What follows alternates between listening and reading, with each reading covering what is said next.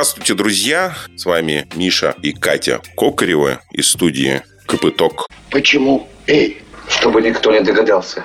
Мы сегодня на чаепитии, на утреннем завтраке в гостях у Веры Толченниковой. Вера Толченникова – заместитель директора НИИ развития мозга и высших достижений Российского университета дружбы народов, а также сотрудник и преподаватель кафедры высшей нервной деятельности биологического факультета Московского государственного университета имени Ломоносова. Вот такой замечательный человек будет вести этот подкаст, а мы с Катей а, с моей однофамилицей, естественно, будем задавать неудобные каверзные вопросы, и так как мы находимся все-таки на нейрозавтраке, будем пытаться мерной маленькой ложечкой выедать мозг большому ученому Вере Толченниковой.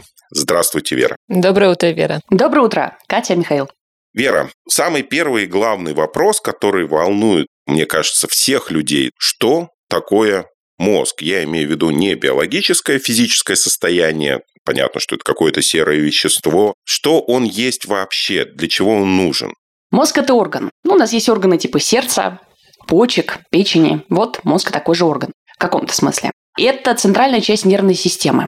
Наш организм связывают нервные клетки. Нервные клетки передают сигнал о том, что происходит снаружи, внутри, центр обработки сигналов, собственно, это мозг, центральная часть нервной системы. Мозг посылает команду, что с этим делать. Вырабатывать гормоны, двигаться, воздействовать с внешней средой. Это управляющий орган, ну, центр власти. Кстати говоря, он, как и центр, как и власть, он окружен некоторым барьером, через который не могут пройти все вещества или клетки иммунной системы. Этот барьер называется гематоэнцефалический барьер. В каком-то смысле мозг – это элитный орган. Итак, это центр управления нашим организмом, нашим телом. В мозге есть системы, которые управляют абсолютно всем. И мышцами, и движением, и мыслями, и эмоциями, и гормонами. Абсолютно всем. Вот так. Центр управления если говорить языком кибернетики. Все, вот так вот. С нейрофизиологом мы начали заниматься кибернетикой. Вера, скажите, пожалуйста, есть такая наука или лженаука гипнопедия, которая утверждает, что во сне можно учить языки. Ложусь спать и китайский могу выучить за пару-тройку месяцев. Это миф, легенда или в этом есть какие-то нотки правды? Мы пробовали учить во сне, когда были студентами. Не очень-то это работает. Это э, во многом миф, по крайней мере, в той форме, в которой я об этом сейчас слышу. Но э, что из этого правда, то, что во сне мозг не отдыхает. То есть мозг – это не состояние полного покоя и релакса. Во сне мозг занимается важными вещами. Ну вот первая важная вещь – это мозг избавляется от продуктов обмена веществ, которые накопил за целый день. Потому что в целом вот эта деятельность управления требует очень много энергии. Для того, чтобы послать нервный импульс, нужно вырабатывать специальные вещества, нейромедиаторы, проводить ионы туда-сюда, а проводить электрический ток. В результате этого образуется много продуктов распада, их нужно выводить. И это очень важно, да, то есть фактически избавляется от вредных веществ ночью, поэтому ложиться нужно до 12 часов ночи, потому что самый главный гормон, который отвечает за вывод токсинов, из мозга, это мелатонин. А, и пик его экспрессии, экспрессии – это э, вырабатывание, да, вот больше всего мелатонина именно в час ночи, и вот к часу нужно уже спать медленным дельта-сном. Первое, что делает мозг во время сна, выводит э, продукты распада. Вот, очищается. А второе, мозг мне не нравится этот, эта метафора, усваивает информацию, потому что она немножко пищеварительная, что-то вроде там мозг работает как кишечник. Это не совсем так. Но тем не менее, опыт, который мы накопили в течение дня, мозг в процессе сна интегрирует с нашим предшествующим опытом связывает и переводит сигнал, который днем хранится в виде циркуляции возбуждения, электрический код, переходит, переводит его в структурный молекулярный код. То есть отращивает новые отростки, новые связи, новые синапсы. Всем этим мозг занимается во сне. Что у нас с восприятием информации? В норме э, у здорового человека вот эти сигналы от внешних раздражителей, от ушей, от глаз ночью блокируются специальными отделами. И что самое интересное, вот это доказал наш э, ученый отечественный Иван Николаевич Пигарев.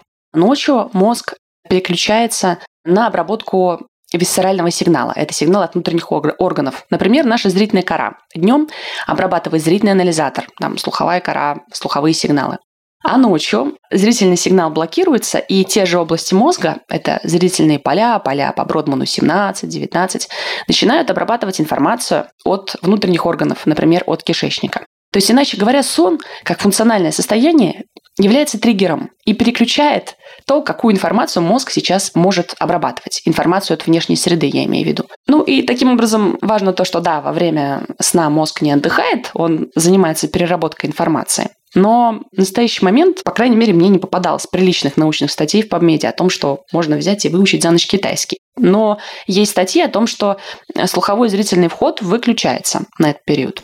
Вера, вы так хорошо подошли к этому ответу, потому что столько раз сказали ну, много интересных э, слов. Например, записал я себе «отращивают отростки», «электрические сигналы». Как это электрические сигналы в нашем мозге? Ну вот в розетке, я знаю, есть электрические сигналы. Если сунуть туда пальцы, мозг тебе точно спасибо не скажет. Поэтому никогда такое не делайте, дорогие мои слушатели. Получается, что мозг – это какой-то электроаппарат, в котором бегают электросигналы, отростки, то есть он еще и живет как растение. Что же происходит там? Да, вы уловили слово вегетативный, буквально растительный перевод, я произносила это слово. В данном случае вегетативный относится не к мозгу целиком или и не к отдельному элементу клетки, это целая система. О ней потом подробно поговорим в разделе про стресс, про детектор лжи. С электричеством давайте сначала разберемся, это фундаментальная вещь. Мозг состоит из клеток. Как любая ткань, любой орган состоит из отдельных элементов клеток. Структурная единица мозга – это нейрон, нервная клетка. У нервной клетки есть тело, есть короткие отростки, по которым сигнал приходит к телу клетки. Эти короткие отростки называются дендриты, ну, как дендрос дерева. Их обычно бывает много, ну вот 10 тысяч дендритов. Это такое среднее количество отростков, по которым сигнал приходит к телу клетки. В теле клетки есть все, что есть у клетки, там ядро, органелла. И еще у нейрона есть один длинный отросток, он называется аксон, и по нему сигнал уходит от тела клетки.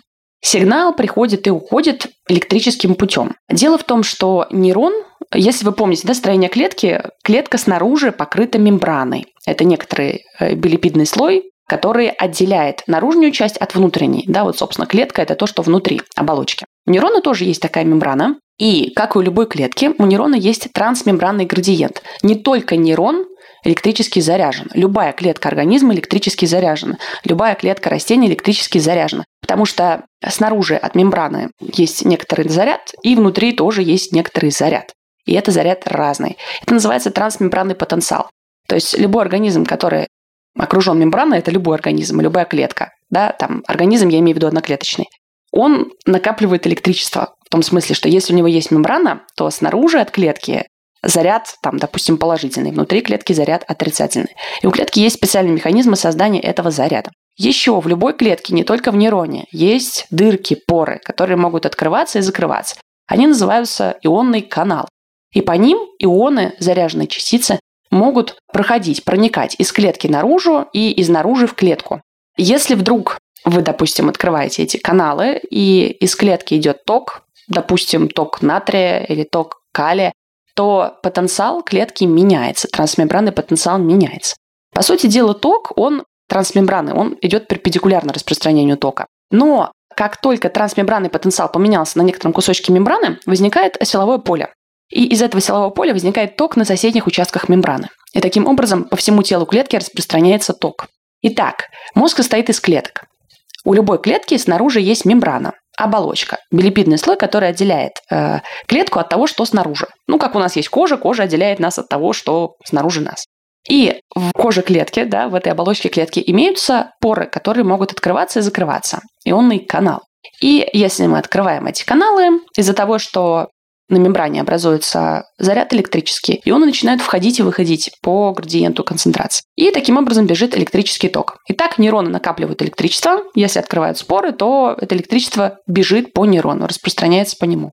Единственное отличие существенной нервной клетки от обыкновенной клетки – это то, что у нейрона есть длинный отросток, который покрыт оболочкой изолирующей. И ток по этому отростку распространяется очень быстро. Ну, там 100 метров в секунду. Самый лучший аксон с точки зрения проводимости – это аксон, который проводит сигнал от спинного мозга к мышцам в нашем теле. И сигнал по нему идет со скоростью 100 метров в секунду. Это очень быстро.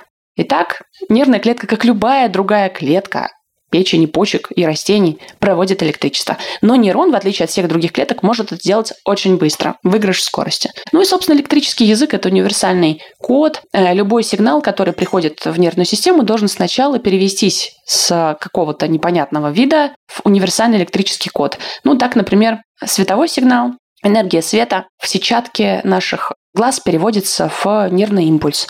Или, например, звуковая волна, давление воздуха переводится в нашем улитковом аппарате, ну, в ушах, короче говоря, в, опять-таки, в электрический сигнал, в нервный код. И таким образом любой рефлекс подразумевает два вида перекодирования информации. Первый на входе из какого-то внешнего сигнала в электрический код, и второй на выходе из электрического кода в мышечное сокращение, то есть механическую работу. И это язык мозга, электричество. Но важно понимать, что это не какое-то такое особое свойство нервной клетки, любая клетка проводит электричество. Базис такой. Тогда зачем вообще нам нужен мозг? Зачем он появился? Вот мы же знаем, есть энное количество животных, э, в основном среди жучков, паучков различных, у которых мозг отсутствует, и они живут с этим хорошо. Так, давайте разбираться с, э, с жучками. У каких жучков нет мозга? Давайте, расскажите мне, потому что я об этом не знаю, это для меня новая информация. У божьей коровки есть мозг? У всех есть мозг э, беспозвоночных. Вы не можете шевелиться э, ни, ни, ни рукой, ни усиком, если у вас отсутствует нервная система. Э, вот эти сгустки нервных клеток образуют ганглии, и, в общем, в целом это вполне себе мозг. Просто он не покрыт какой-то там черепной коробкой, как у нас, но это, тем не менее, мозг. Ну, давайте посмотрим, рассмотрим с точки зрения развития жизни, откуда берется нервная система, зачем. У кишечно-полосных появляются нервные клетки, сеть по типу синцитии, это нейроны, которые связаны между собой. Если вы, например, уколите гидру, вот ее во всех учебниках по биологии рисуют, это такой пресноводный полип с щупальцами, который себе сидит на дне, прикрепляется к дну подошвы, э, открывает рот и ждет, когда в рот э, упадет еда.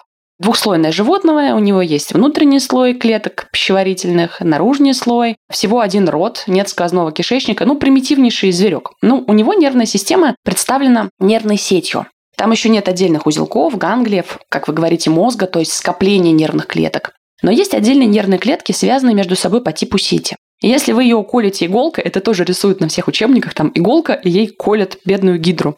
Она съеживается вся целиком. То есть такая нервная система может передать сигнал от одного конца тела к другому. Например, нас колют иголкой. Прими оборонительную позу. Гидра съеживается, но вся она не может съежиться отдельно какой-то частью тела, отдельно щупальцем пошевелить, а это может быть удобно. Это нервная э, сеть и принцип организации нервной системы называется сетчатой. И он у нас тоже есть. В нашем мозге есть структура, которая называется ретикулярная формация. Она э, устроена, ну то есть вот такой принцип, принцип сети нервной, он никуда не девается в эволюции, и у нас его тоже можно наблюдать. Вот в частности так устроена наша ретикулярная формация. Любой сигнал, который приходит в мозг, отдает дополнительный вход в ретикулярную формацию. Ретикулярная формация занимается тем, что обеспечивает тонус нашего тела. Бодрствование или сон. Она отвечает за наш уровень бодрствования. Дальше, по мере того, как жизнь усложнялась, э, появилось движение. Ну вот, собственно, организация мозговая, то есть когда у нас появляются ганглии, нервный ствол, связана с активным движением.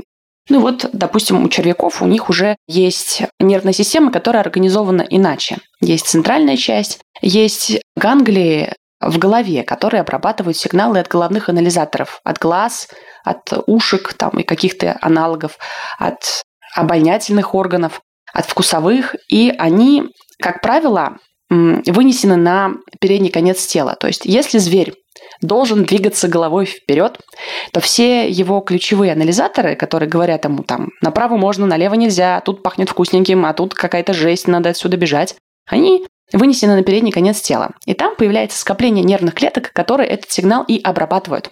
Ну и это, собственно, уже мозг. Хотя в строгом смысле он называется нервный узел или ганглии.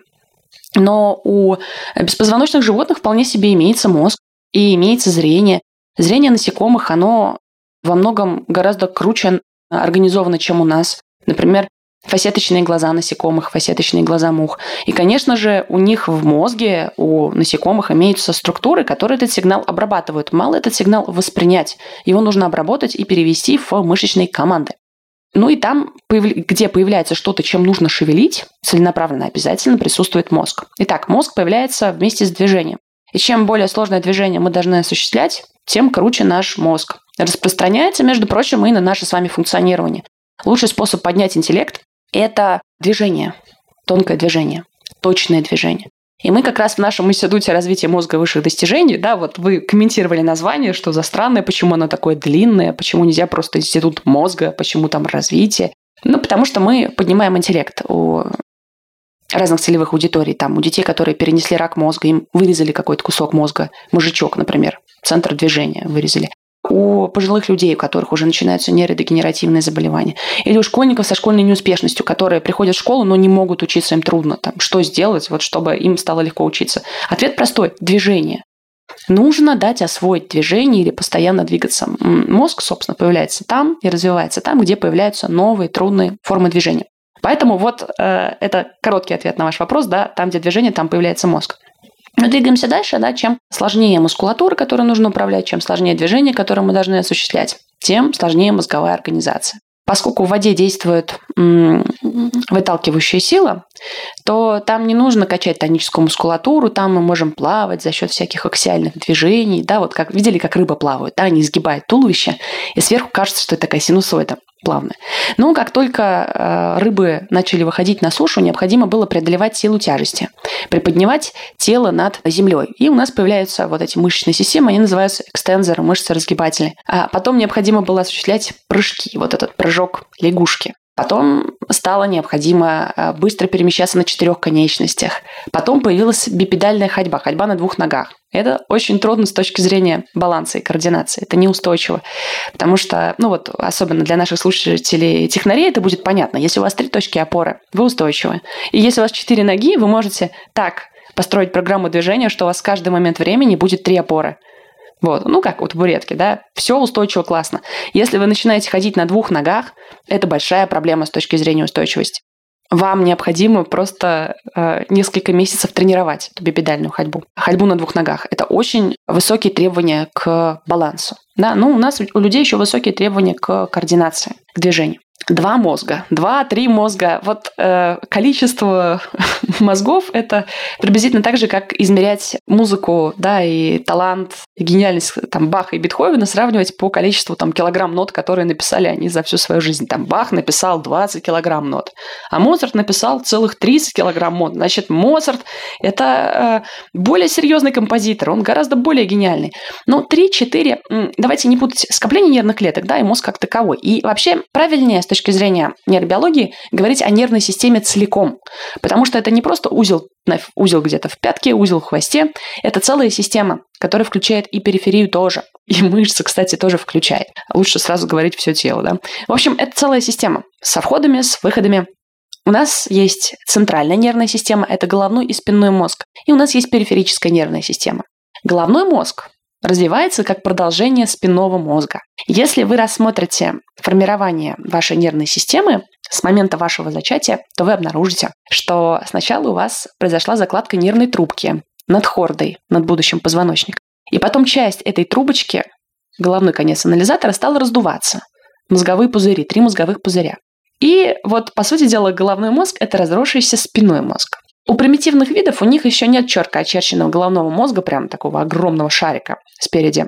А, у них это просто несколько узлов, несколько ганглиев. Но зрительная информация приходит туда, да. Я имею в виду всяких миног, миксин, примитивных хортовых животных. У нас, конечно, головной мозг уже прям достаточно серьезно разрастается, но он все равно по своему развитию просто продолжение спинного мозга. Просто такой разросшийся гипертрофированный спинной мозг. Ну и, конечно же, он шефствует над спинным мозгом. То есть, э, когда, например, врач ударяет вас по коленке, он проверяет, как работает ваш коленный рефлекс. А сигнал от колена приходит в спинной мозг, и тут же запускается ответ.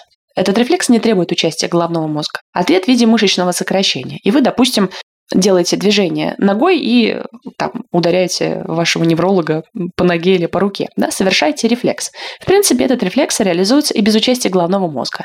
Но что может головной мозг? Головной мозг может во все вмешиваться и сказать, а не шевели ногой.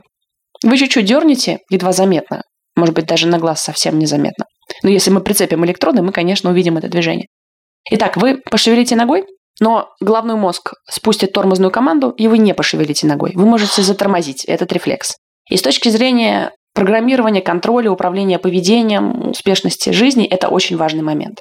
Высшие отделы мозга вмешиваются в рефлексы и могут их задерживать, тормозить. Это сеченовское торможение. Сеченов открыл этот феномен, написал его еще в 1863 году.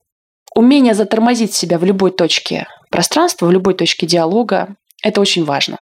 Как э, показали исследования, ранние исследования, сеченовские, поздние исследования, умение затормозить движение, умение затормозить слово, не ударить в ответ – это основа нашего интеллекта.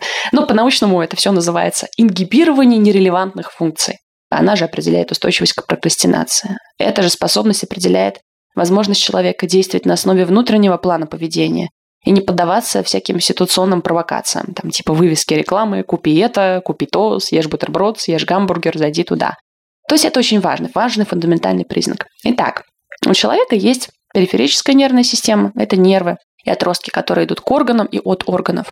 И у человека есть центральная нервная система, это спиной и головной мозг.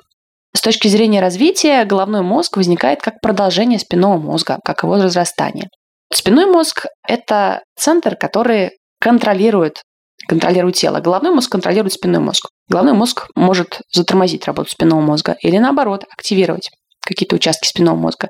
В общем, они находятся в подчиненных отношениях, да, и там головной, он все-таки главный, на то он и головной.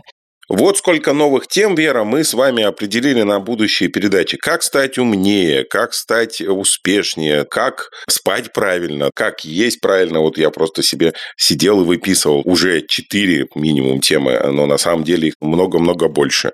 Даже про прямохождение – это вообще отдельная интересная тема, как мне кажется.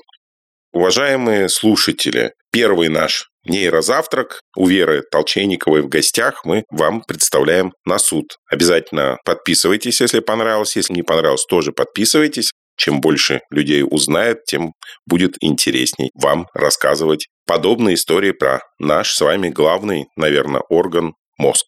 Спасибо большое, Вера. Спасибо, Вера. До встречи, Катя Михаил.